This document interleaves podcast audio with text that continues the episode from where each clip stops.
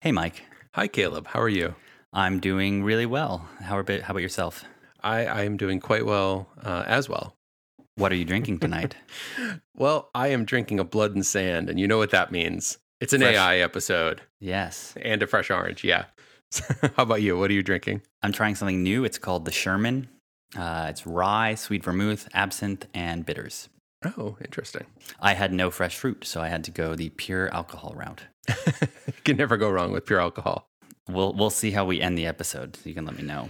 um, so tonight, uh, this is an episode I've been excited about for a little while because there's been probably the most long term prep on this episode. Um, a little bit into how the sausage is made. We have a little Slack room we use to talk about episodes, and I think this episode room's been around quite a while. And, uh, and we've Yeah, at least like four notes. episodes in the background, probably. Yeah, and we've been doing doing a little background work on on a little thing, which we'll talk about through the episode. So, uh, what are we going to talk about, Mike? Tonight, we are going to talk about neural networks, neural nets, or Neural nets. yes, which is the thing that is powering autopilot. Yeah, so we've been hearing about this in a lot of different uh, capacities. Tesla's been talking about it. Um, uh, Google talks about it a lot. Nvidia's been talking about it. Uh, Apple talks about it. Facebook All the talks cool about kids it. are doing it. Yeah. So it sort of feels like in the past year and a half, two years maybe, this has sort of been a thing. And then there's sort of the broader concept of deep learning, and then the superset of all of that of artificial intelligence. Um, and Elon Musk is obviously, like you mentioned, doing things with Tesla around this, and also has a project called OpenAI, which he's funded with a few others with a billion dollars to try and investigate AI and, and make it universally acceptable and uh, sort of available to prevent it from overlording us, I guess. Which will be out of scope of this episode. yeah, we're not going to talk about that. But so I, I sort of felt like, okay, there's people, a lot of people are throwing around neural networks, and it felt like it was turning into a buzzword. And I didn't know very much about how they worked and what they were in their history. So I felt like it would be a good thing to talk about and have better understanding since it feels like autopilot and self driving cars are, are more and more going to be dependent on this concept of neural networks. So it'd be useful to understand them better. And we have an engineer on the on the podcast in you, so uh, we have a little bit of, uh, of ability to to learn into a little bit deeper. So, what can you tell us about what is a neural network in its you know explain it like I'm five kind of format? sure, sure. Um, so, uh, neural net or neural network, it's actually short for artificial neural network because um, obviously this is something that we are creating artificially. Uh, the idea is that it's based on it's a, it's a technique for machine learning or it's a machine learning algorithm technically and it's based on the biological structures of a brain which would be the actual neural network so we're Okay. we're trying to generate an artificial analog to how actual biological brains have been set up um, Okay, so but why do we? Why are neural networks important? Why, why why couldn't we just solve these with equations that we had been writing for a long time and programmers write a lot of code? Why, why do we need a neural network instead of just writing code? Right. Well, it's an it. That's a good question. Um, so yeah, let's let's start by kind of breaking down that uh, definition right there. Um, so it's saying it's a it's a machine learning algorithm. Right. Um, machine learning is a subset of AI, which is artificial intelligence, which you've probably heard about. Um, Artificial intelligence is just the broad name for like the study of building machines that exhibit some sort of intelligence at some level. Um, machine learning is a subfield where the idea is that you're going to be training algorithms uh, using data. So uh, you don't actually have a set of solid rules of how things should behave, um, but you actually have data that you want to train something on, like kind of like teaching a child how to do something. Um, and this is uh, in contrast to what's called like the symbolic approach to AI, uh, which is like dealing with high level formal logic. Uh, these would be the kind of things where you have like big rules of if this, then this. If your bank balance goes below this, then do this. If someone asks for this, then do that. Mm. Um, and you see that. Uh, well, I I guess it, it, something like Siri would be kind of a a blend of both because there's neural networks and, and machine learning going on with voice recognition, but then there's some formal rules going around with like, oh, they're asking about a temperature, so we're gonna we're gonna look up the weather. Um, Okay. And you see these in, in what are still they're still used in like what are called expert systems, where you might have things that are are helping you get through a, a menu of options or or um, things that help people do their jobs in, in some way like that. So, okay, so I remember a long time ago, you know, some of the early AI was around playing chess. So, was that a neural network in like the 40s and 50s and 60s, or was that this symbolic AI you're talking about? Um, I think chess has been the the problem of of playing chess has been done in both ways, but the primary way it was done first was through uh, symbolic hard AI, um, so not neural networks, because you can actually chess has a, a, defined number of pieces on a, and the pieces have defined moves that they can make. They're on a specific board, and it's all rules based. And the um, like the Deep Blue, the the machine that that uh, was the first one to beat, I think Kasparov. Um, yeah, I think that's right. Yeah, so that was actually um, just playing through all the different options, and it its ability was that it could see very many moves ahead, and it could calculate millions of potential plays in a second. And it mm. was basically kind of a brute force approach to uh, to AI or to to playing chess. Um, so it it's debatable as to how intelligent that was. Um, it was sort of demonstrating some intelligence, but in a very narrow field. It was very the, one a lot of the problems around um, I guess AI in general, but specifically around these like uh, highly uh, programmed like formal logic approaches is that they're extremely brittle. Like uh, Deep Blue might have been able to beat Gary Kasparov at chess, but he couldn't even tell Gary Kasparov that he was playing chess. Like he, he has the the AI would have no concept of that. It has no, it doesn't do anything except calculate the next best best move in its chess match. Got it. So so essentially the old approach was a problem area you could define and know sort of all the problem space and write out in code a way to, you know, what the rules of chess are. And then just because computers can operate faster and basically run the game a million times or some number of times, it can predict which move is most optimal and take that move. Right. But for so so then basically does that mean that neural networks are better for different types of tasks then? Like what what sorts of why would you want a neural network? Why did they come about? Yeah, so it's it's interesting that you mention uh, old versus new too, because actually neural networks are quite old. Uh, they had been talked about in the maybe the 50s, if I remember correctly, and then the famous uh, AI professor uh, Marvin Minsky from uh, MIT, I think, published a paper in the late 60s um, mm. detailing neural networks, or I, it was probably called something else at that point. Um, but yeah, essentially like laying out this this technique. Um, and yeah, so it's it's anything that you can actually train something on with data is a good candidate for this. Um, and then um, any kind of system where you want to, uh, where the amount of training that would go into it would be prohibitive, like anything you can imagine, like a chess is a pretty constrained problem, even though it's difficult to play.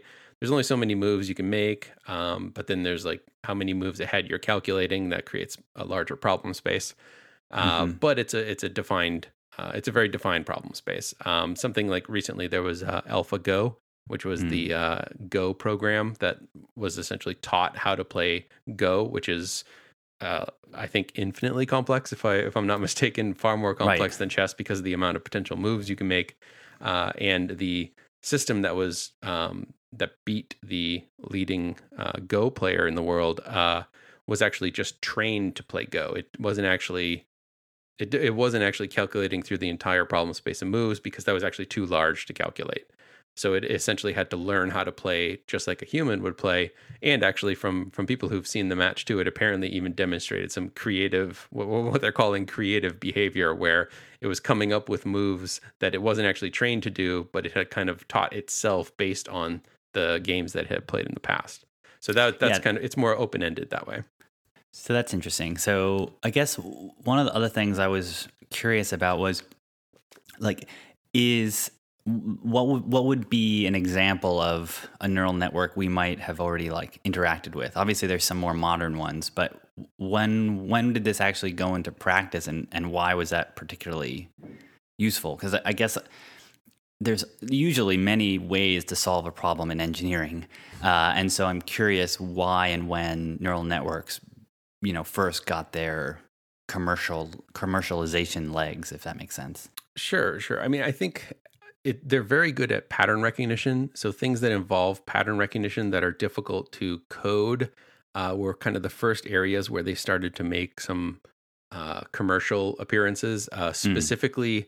handwriting recognition on the old like Palm Pilots and and um, handsprings, which is another story. Um, but yeah, voice recognition, um, some translation, uh, stuff like that, where uh, there's a, a, very narrow use case, uh, and they, people are able to train these neural networks on data that has a distinct input and output, even though the like sort of middle layers might be like a three could be written lots of different ways. Uh, the letter G could be written a bunch of different ways, but it's always going to be a G when you're training that thing. So you have this, we're getting into uh, essentially how yeah, you. So how do they work? Yeah, yeah, yeah. Yeah. So we're getting into the training models here, and and this is uh, like handwriting um, is specifically a good example of what's called supervised learning, where you have like a no matter how many different little drawings you point to, you you feed into the AI or into I'm sorry into the neural network. Uh, it's always going to be a G, right? Because you're showing them all the different ways you can write a G. So it's going to learn that way, and it's a very constrained problem set. Um, and yeah yeah so the so stuff like that like you know you you have some spoken words and you you know what the spoken words are so you can actually train it that way. So those are the kind of things that it has it has historically uh, been used on. So some of the things that sort of stood out to me as common threads among some of these neural network uh, approaches or um, tasks that they were well suited for were things that are senses of uh, of humans and animals. So things that have to do with sight and things that have to do with sound um, and things that have to do with some sort of ambiguity. Uh, so, like you were mentioning, the, the idea that you know, human uh, after learning how to read and write can see a word and detect what letters they are to then translate that in their brain to meaning. That to imagine writing a computer program that would, you know, detect the pixels correctly and identify that letter is really challenging to imagine how you do that well. Uh, right. And that neural networks, so, so let me play back how I think they work and you can correct me. So the basic concept is you have a set of inputs, and those inputs are generalized to um, you know a letter, and that letter gets translated into mm, positions or you know numbers that go into one side of this neural network. And on the output, it will tell you uh, some other value. And during the training period, you you want to say, okay, this is a visual representation of a three. I know it's a three in this case for handwriting recognition. And so I'm going to give you a three image, and then you might tell me it's a seven or a 12. And I say, no, neural network, that's wrong. And then the neural network will go and say, okay, let me go adjust a couple things. And we can talk about what those couple things are. And we'll try again. And we'll keep trying, like someone learning to bowl or walk or something like that. Uh, adjust a couple things. And then eventually it'll get to a three. And you'll say, yes, that's correct. And, and then it will have been trained. And then you give it another three, but written by a different person. And it'll probably fumble and it gets better. And then over time, it'll start to learn what makes a three a three in ways that we can't verbalize or describe in formal logic. And right. it now kind of knows something about the inherent nature of a three that we don't really know how it does it, but it does.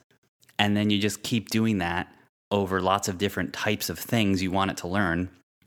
And now you have a neural network that's trained on how to recognize letters and digits, for instance. Is that generally right? What what what, yeah. what would you fill in there? What gaps did I miss? No, no, that's that sounds good. Um, that's basically uh, how it would work, and it, it it goes to show how um, like having a limited domain. This is like I said, the supervised learning uh, is kind of the first steps because that's the easiest way to to do things. And then as you get into more complicated ones, which we'll talk about in a moment, like you can just feed it a general photo and it'll be able to say there's a three and a four and a dog in there, uh, which you know kind of and there's no way you're going to actually be able to show it every possible photo that of uh, the way a dog could be in a photo. Uh, so it, it's you can get into more advanced ones where they're actually learning things that you don't even specifically train them for. Mm. Um, So, or let me say, like, you know, you can say, like, all of these photos have dogs in them, and it'll be, and, you know, they might have a million other different things in there, but it'll realize, it'll, it'll be able to detect that commonality and it'll learn without you actually circling where the dog is, like where the dog is, um, which is getting a little bit beyond. But I think maybe we should even just step back one bit more. We kind of dove right in here, and I feel like we also should probably talk a little bit about what, uh, when we say like inputs and neurons and stuff like what Yeah. that means and and what exactly is the biological structure of the brain that we're trying to emulate here Yeah. um, So, so a, a typical computer uh, system is is not what we're modeling this off of. It's not just like Right. if this then that or uh, you know yes no gates or and gates or whatever. This is trying to model it off of the brain, which we have been getting more and more insight into, but it's not actually a brain. It's sort of an approximation of how it works. So we're, we're trying to do this idea of neurons and synapses and axioms. What are dendrites? What are what are all those different terms? I, I saw them talked about. So how do they all fit together? yeah yeah so the the biological structure of a brain is based on neurons and connections between neurons um, and that's essentially all the brain is i mean there's there's some other stuff in between but the important stuff is that you have neurons and they have connections to other neurons and they send electric signals Mm. uh, between them and that's basic and you know once you actually scale that up to a sufficient amount of, of complexity you get a brain um, and then so yeah like the connections between them are actually there's like dendrites and axons that actually carry the um, carry the Electrical, electrical yeah. charges through that stimulate from one when one neuron can stimulate another neuron and just to give you a sense of the scale too like a human brain they estimate have has like 100 billion neurons and each neuron can have like thousands or tens of thousands of links to other neurons Yeah. so you're talking uh, uh, like A hundred thousand 100 billion. to a yeah, a hundred to a thousand trillion synapses, or yeah, like what's that, like a hundred thousand to a million billion Yeah. synapses. So you're, you're talking an almost mind-boggling uh, amount of complexity. And that's why we call it a network because all of those bits are connect all the neurons are connected to each other through this long chain essentially and, and lots of different Right. pathways.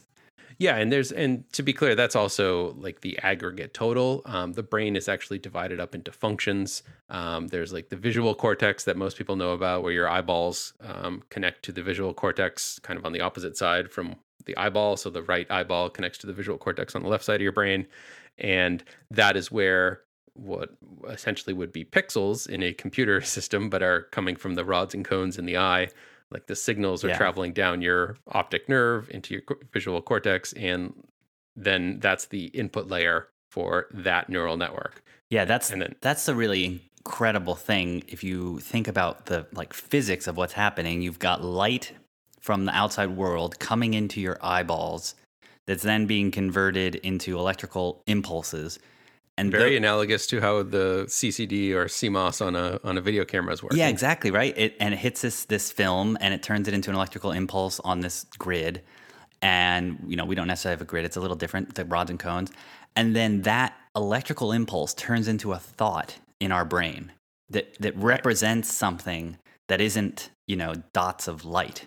And and that the same light is able to represent all of these different thoughts is sort of how the neural network mapping is like the same range of inputs uh, allow us to represent dogs or cats or millions of different things if you're training it on objects that's like Right. that's like the mental that's the conceptual concept right that's sort of what it's trying to say in, in this Yeah. like technical way Yeah, and and what's really interesting when you think about that too is that there are, you know, let's say there's a million humans that you're sampling and all of them know what a dog is. All of them will have the, you know, parts of their visual cortex firing and then feeding into their neocortex or, you know, wherever else in their brain that is coming up with the representation of a dog and every single brain that is coming up and and realizing that this is a dog is doing it in a different way. Mm. So it's not like a computer program where you've explicitly programmed your your Mac OS laptop in a certain way and every time it displays this alert it's the same code is doing it on every single person's computer. Like every single person in that million person sample who recognizes the dog has a different neural network that's been set up in their brain but is coming to the same conclusion. Right. And if you take it another step further, the idea that, yeah, after you've seen maybe five or six or 10 dogs as a kid, you know what they are. And that's something unique to the brain that we still don't fully understand because neural networks need thousands and thousands of samples. So that's intriguing. But then, as an adult, if you've studied lots of dogs, you can start to detect the differences between dogs and say, this is a German Shepherd or this is a a golden retriever, separate from just the general classification of a dog.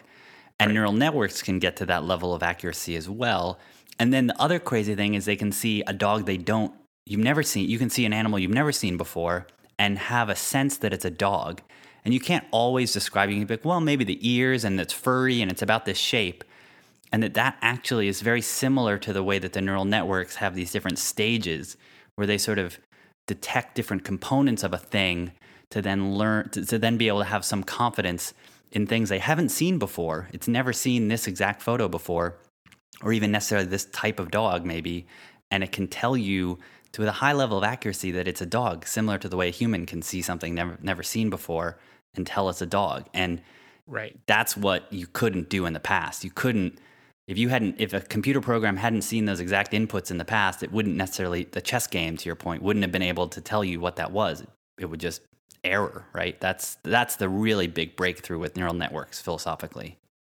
Yeah, yeah, and I think the the the path that we went down with uh, kind of the high level formal logic approach uh, that led us into uh, the second great AI winter uh, in in like the late '80s, early '90s uh, was kind of that approach where you know you you as you explain it out, you're saying this is a dog, this is a German Shepherd, and you can kind of think, hey, as a human, I know this is a dog and I know it's a German Shepherd, and I'm gonna explicitly categorize it. And you sometimes you do this too if you're like tagging a photo. Right, it's got black and gold somewhere. fur separate from like yeah. Brown you might fur. go in like super diff- super tagging mode and tag all sorts of stuff in there, and you're essentially like categorizing that photo. Uh, but there's uh, infinite number of possible tags that can be on a photo, and you're not going to actually put them all in. Mm-hmm. Got it. So I guess one of the other things I'm curious about is like why why is this happening now? What's changed recently that's enabled neural networks to resurge and deep learning to resurge and all these technology companies, which have many different uh, approaches to problems, why are they all converging on deep neural networks and as the the sort of holy grail solution? Right. Well, there's there's sort of two trends that have led us into the resurgence of, of neural networks. Um, part of it is just the steady advance of computing power. Uh, CPUs have gotten faster and faster. And as we've sort of hit the limits of CPU speed, we've started parallelizing them so mm. they're able to do more things simultaneously. Uh, and then specifically, uh, the all, all of the advances in technology that have gone into things like the PlayStation, the Xbox have created these GPUs, which are the kind of graphics processing units that display all of these almost like photorealistic graphics. And it turns out the way GPUs work is they're kind of a really, really simplified CPU that's been radically parallelized. So you might have like a thousand mini CPUs in one GPU, which means you can do lots and lots of things in parallel really quickly. And it turns out like neural networks and the graphs that represent them, you can operate on those in parallel quite easily. Like it's a what we call like a, a readily parallelizable problem.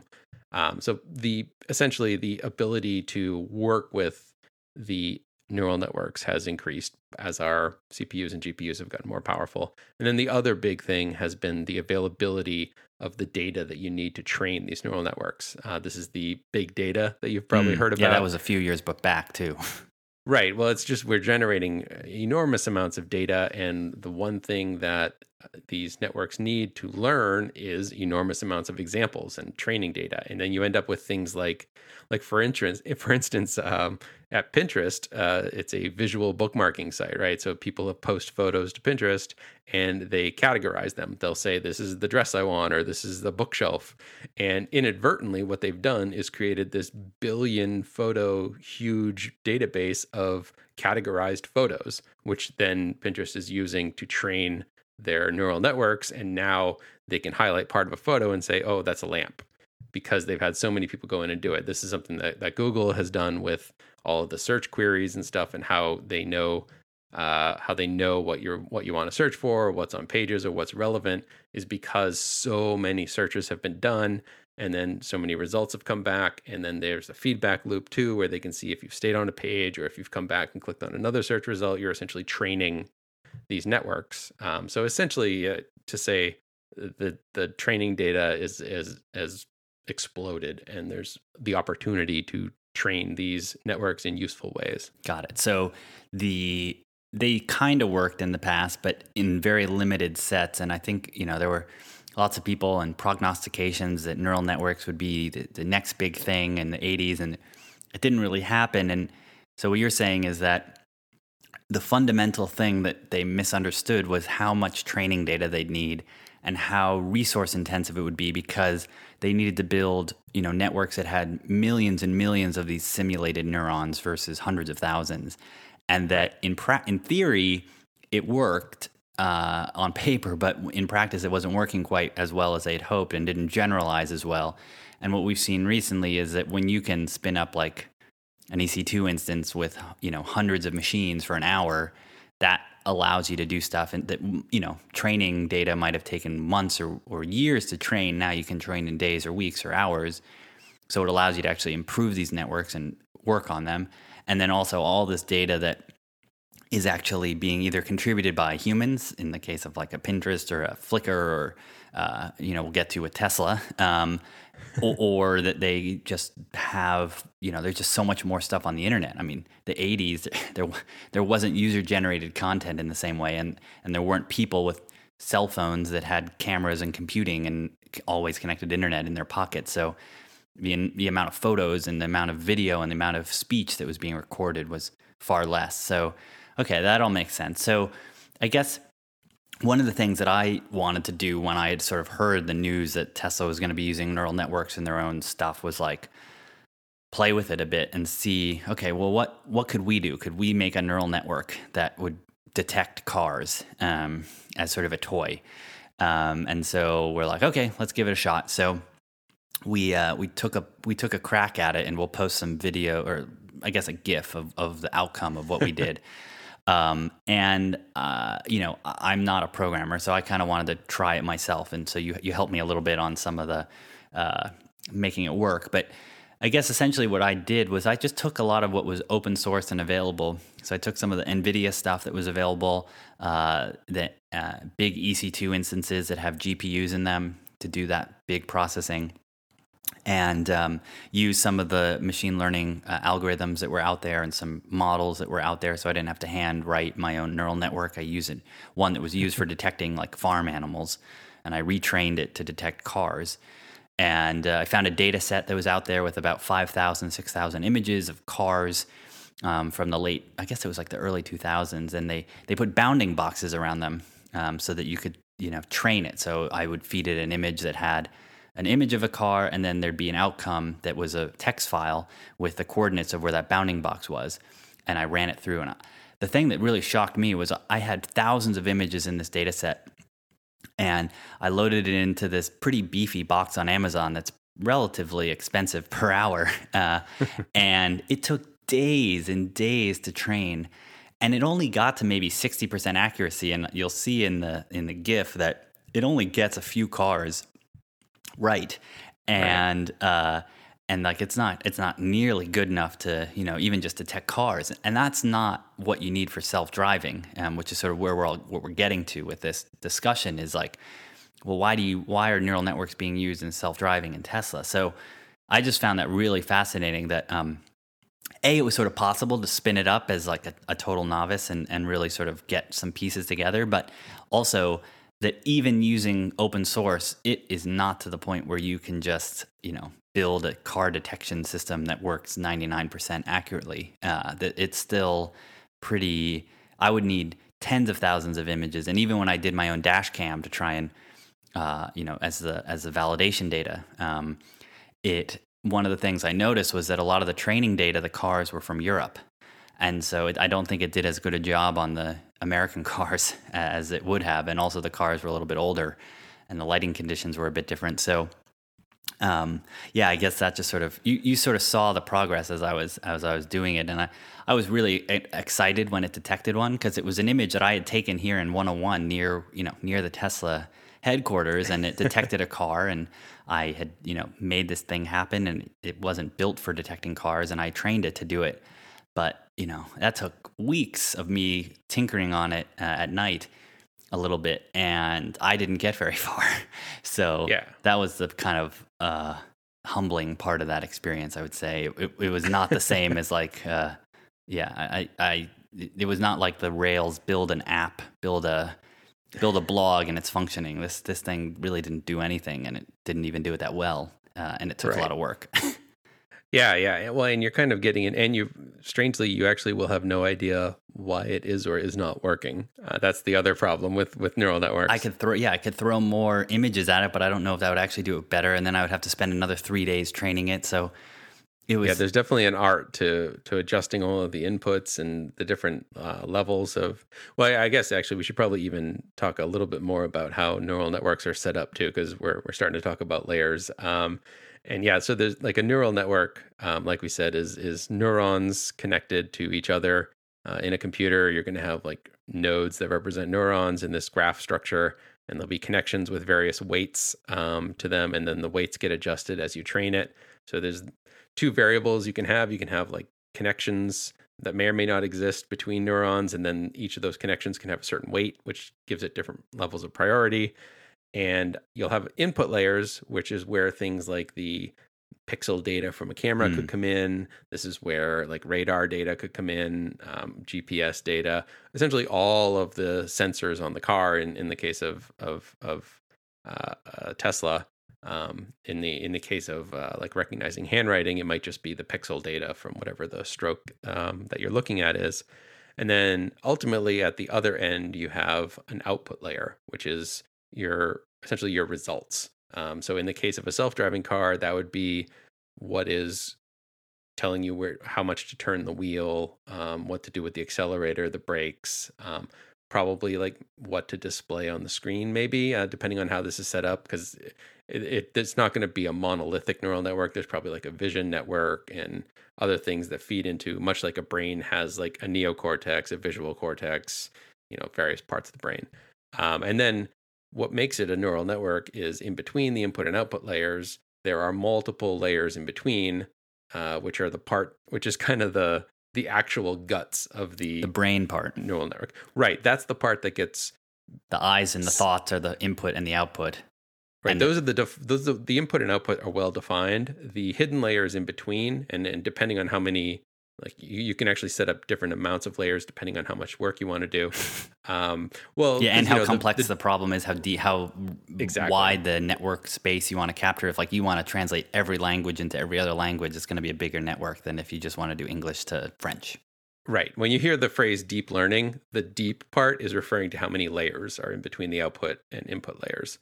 Um, and yeah so the, the as you feed things in the input and then adjust or you know train it as to whether the outputs are correct or incorrect or in the case of the self-driving cars that they're learning to drive by watching us drive. So essentially the input layers are coming in which is the video feed and all the other sensors.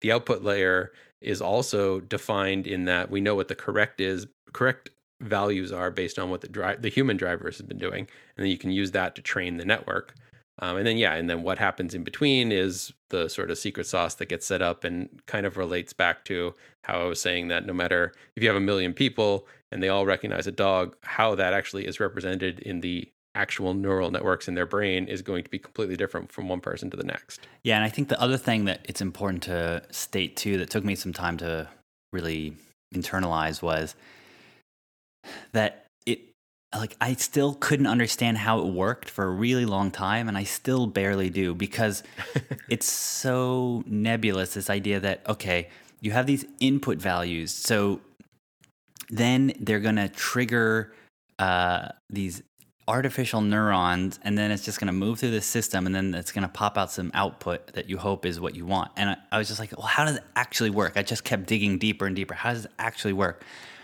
And the best I could really come up with was that if you were trying to, you know, give it a, a color of black and have it output the color black.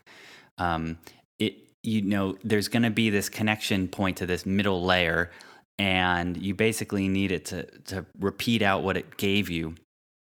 That there's some weight where um, one of those neurons is either going to go left or right, black or white, and if its weight allows it like multiplies that number and it's below a threshold of like oh it's not going to do anything. Like you think about the neuron firing in your brain and that's going to make a, a, connection to this other neuron that that's really sort of how to think about it. Like there's these weights are, are numbers that they kind of multiply based on those inputs and then if that neuron gets stimulated enough and then there's sort of this equation inside each neuron about whether or not it's going to fire or not then it's going to trigger some other neuron and so parts of the internal neural network are going to get lit up when it sees different types of things. So like right. like the first layer might first try and notice like edges and then the next layer if like it's a dog then it might start noticing like that it's a certain shape and then the next layer might notice different things and so if you give it like a blob of you know i don't know like dough or something as an image none of those network layers that have been trained on dogs are going to light up. And so it's not really going to know what to do.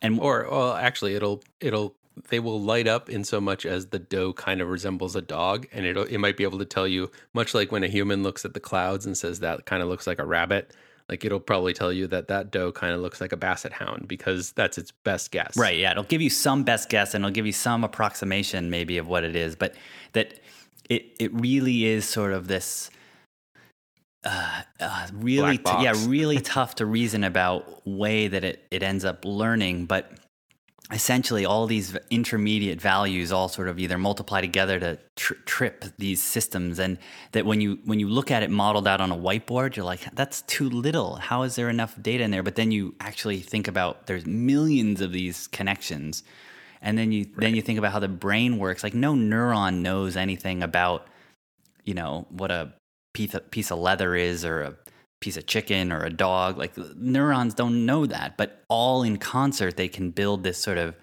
map of what it is. And similar to like, even just like, it's not the same, but thinking about a TV and how there's red, green, and blue pixels. And those pixels don't know anything about Jennifer Aniston or Brad Pitt or whatever. Like they don't know what those people are. But when they're arranged in the right sequence, they represent them uh, and they look like that person to us. And and that sort of started to make a little bit more sense when I when I started thinking about it as like a an LCD display, uh, and each pixel fires at the right time, uh, or sort of like when people raise those uh, signs at a football game and they all make it makes a message when you're viewing it from far away, but up close it doesn't look like anything. That's sort of how I've laymansly kind of thought about what a neural network is like. That it's like, oh, raise your hand, raise your hand right. and and the right neurons doing it at the right time look like something and, and that's kind of how it works. Yeah you, you can kind of think of it i mean it's definitely a it's a black box right? And then these these hidden layers like you say in between have different functions. Uh, and then actually if you if you remember back like last year or the year before there was a big uh, fad on the internet with these deep dreaming uh, images or deep dream where uh, they were these trippy psychedelic oh, right, type images where you'd you'd feed it in an image and it would show you like the face would get repeated a bunch of times and they'd be swirling and it was this kind of crazy psychedelic thing kind of everything kind of looked like a salvador dali mm, yeah or, or you could make it look trippy. van goghy or make your dog right. look like he's painted by van gogh yeah well uh, that's that's a slightly different one but yeah the the oh sorry the, the trippy well the, it's a similar time frame but a different technique um so that's more style transfer but we can uh so the, what's interesting about the deep dreaming one is that that was built because the people working on these neural networks wanted to get some visibility into what the hidden layers were doing. And they i mean there's it's it's not a direct representation of that because it there, there's no image output on these things but they so with some massaging and and they were able to get these out of there. And what you're seeing is that when you feed it in the fo- the picture of the horse and you're seeing like three different horse heads and a bunch of legs all over the place what you're seeing is at that layer in the neural network those are the features that it pulled out as being important and that's why it's recognizing that as a horse so it's it's sort of kind of exposing what's inside that layer of that black box um, but yeah. So, anyways, I, that's that's kind of a, an interesting way they've they've tried to do that, but ultimately, like we just don't know. Yeah. Like we don't know why it, why they do things. Um, in, in the same way that we don't really know uh, why we do the things that we do, right?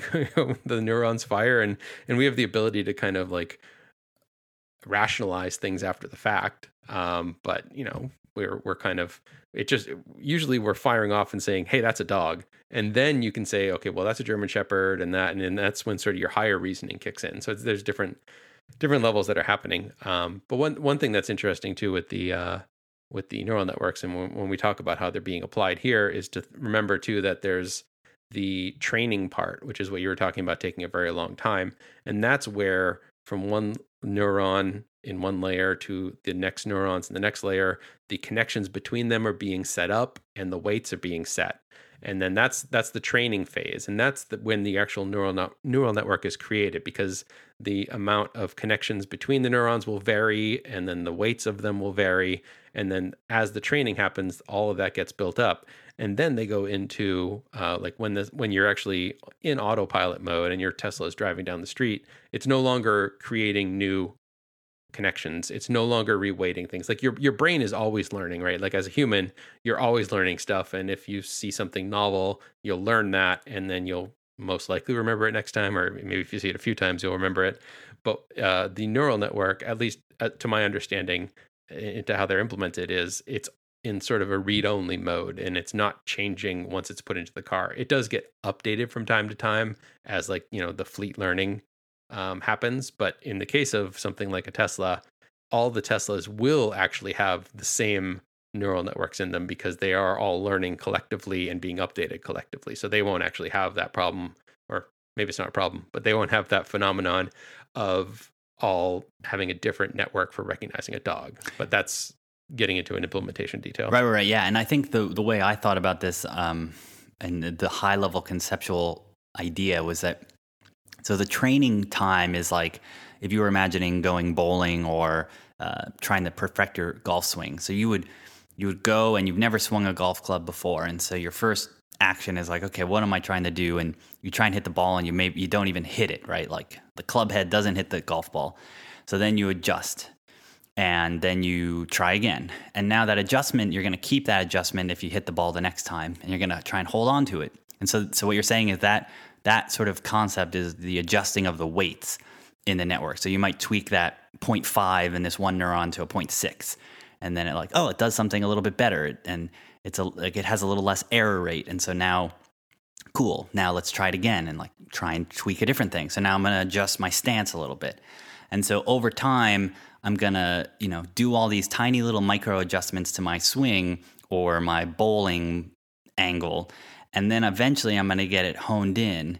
And then what we consider as humans like muscle memory is would sort of be the neural network just doing its thing. And then like practice would be the training period for humans. Is that a fair yeah. assessment?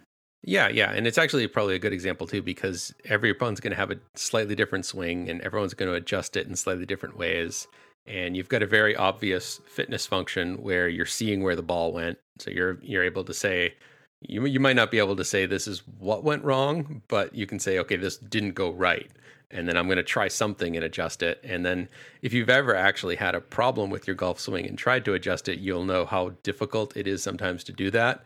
And you're getting into how hard it can be sometimes to readjust these neural mm. networks once they get set up. And then you're also kind of getting into these sort of cascading between different neural network systems where you have like a optical neural you have your visual cortex which is doing one thing.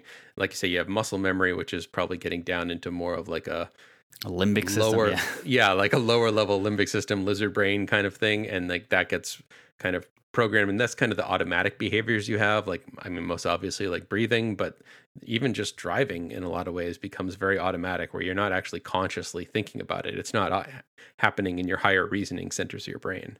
Um, so in in the same sort of way uh, any sort of system like a self-driving car and, and you can probably get into this a little bit with the nvidia system that tesla's using has different neural networks that are specialized uh, different neural network systems that are specialized for doing different things like object detection and lane detection and well yeah you can probably talk a little bit more about that Cool. So I guess um, we're coming up on close to an hour for this episode. So maybe we can put a pin in it now. So we'll have the theoretical understanding of neural networks. And then next episode, we can talk about the actual implementation in some of the car companies, if that sounds good. Yeah, that sounds great. Cool. So yeah, I feel way more in step with what's going on with neural networks. Um, so where can people share their questions or thoughts? Because I guess we'll, we'll, we'll definitely talk about neural networks next week. So if people have questions for us or other things they were confused by or, or wanted some more elaboration on, where can they where can they reach us? yeah, if our meandering, we we really did try to stick to a more defined outline, but we really meandered all over the place there because it's it's just very interesting. Um, but yeah, if you have any comments, questions, or other feedback, you can reach us on our Reddit at on our subreddit at r slash the Tesla Show.